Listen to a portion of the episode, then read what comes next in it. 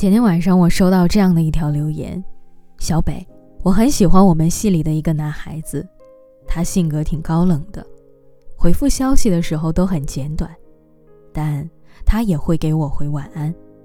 你说他到底喜欢我吗？说完之后，他还给我发了几张他和男生的聊天截图。所谓旁观者清，当局者迷，我想大概就是这个样子了。大致是女孩问：今天去看夺冠了，还蛮好看的，你去看了吗？男孩说：哦，没看。女孩接着说：你想不想吃小吃街超火的那家烤冷面啊？我打算晚上去，要不要一起呢？男生说：不去。女生说：我准备睡觉了，晚安。男生说：晚安。作为一个局外人，我觉得通篇下来只有这句晚安最真诚，但绝对不是对你有意思的那种晚安，而是终于再不用被烦着了，终于解脱了，赶快再见吧。赶快再见吧，它是一种更加体面的形式。他到底喜不喜欢你，其实真的很明显啊，只是答案并非如你所愿，所以你才不愿意去面对。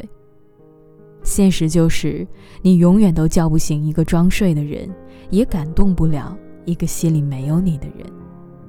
总是这样回复你消息的人就别聊天了，也不要硬是往上凑了。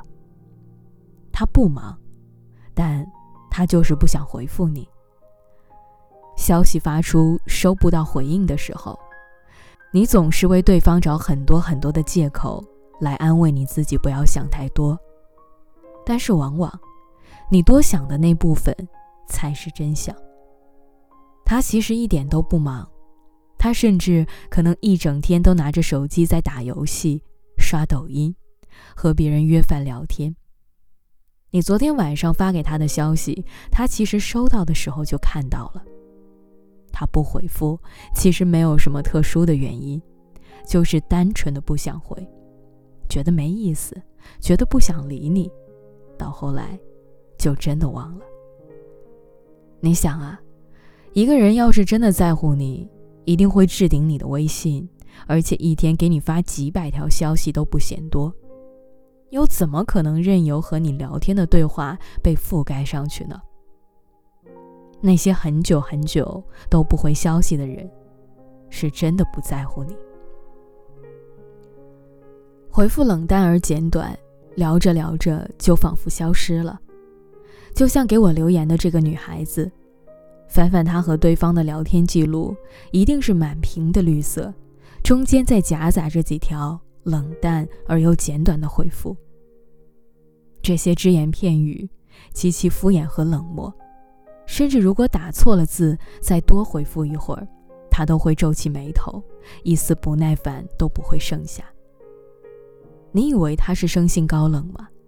那只是因为你没有见过他对另外一个女孩子关怀备至的样子。现实的，真的没有谁能够对自己喜欢的人高冷得起来。你觉得他高高在上，只是因为他不够喜欢你。所以，这样回你微信的人，一定不爱你。习惯性的泼你冷水，从来不在乎你的感受。我有一个女性朋友，以前特别自信的一个姑娘，遇到爱情之后就怂了。对方喜欢女生扎马尾，喜欢女生穿短裙，喜欢女生素颜，于是她就把自己一头的黄毛染回去，又把头发接上了，乖乖地扎起了马尾。以前的那些露脐装全都扔掉了，买了很多的短裙短裤，把自己打扮得特别的显小。但当他再一次站到他面前的时候，他只是皱着眉，特别嫌弃地对他说：你这样抽什么风啊？玩制服诱惑吗？言外之意就是你穿什么无所谓，反正在我心里你就不是一个特别正经的姑娘，再装也没用。你说话之前都不会想想我会难过吗？我在你心里到底算什么呢？其实你根本就不在我心里，这是这句话的潜台词，是有点伤人。这种不在乎你感受的人，就是真的一点都不在意你的。所以我想说，一个人爱不爱你，一个人在不在乎你，一个人心里有没有你，其实你比谁都清楚。如果你被爱、被在乎、被放在心里的话，你就不会去问这样的话了。有人说，聊天记录是两个人之间最美的情书，因为它会见证你们从相识相知到相恋相爱。但是也有很多人是在聊天记录当中明白了彼此之间真的不可能，就像电影《秒速五厘米》当中的台词，也许我们互发了一万条消息，但我们的心却没有拉近一厘米。你要知道，他不爱你才会敷衍你，冷淡你，不回复你。而这样的人，就算你朝他走九十九步，他也不会主动的向你前进一步的。不值得的人，不如早点放下吧。相信总会有一个对的人，让你感觉到被呵护、被在乎，做主动对你说早安晚安的那个人，做每一次电话被挂断的那个人，做那个陪你笑也陪你闹的那个人。来日方长，千万别浪费了真心，又辜负了自己。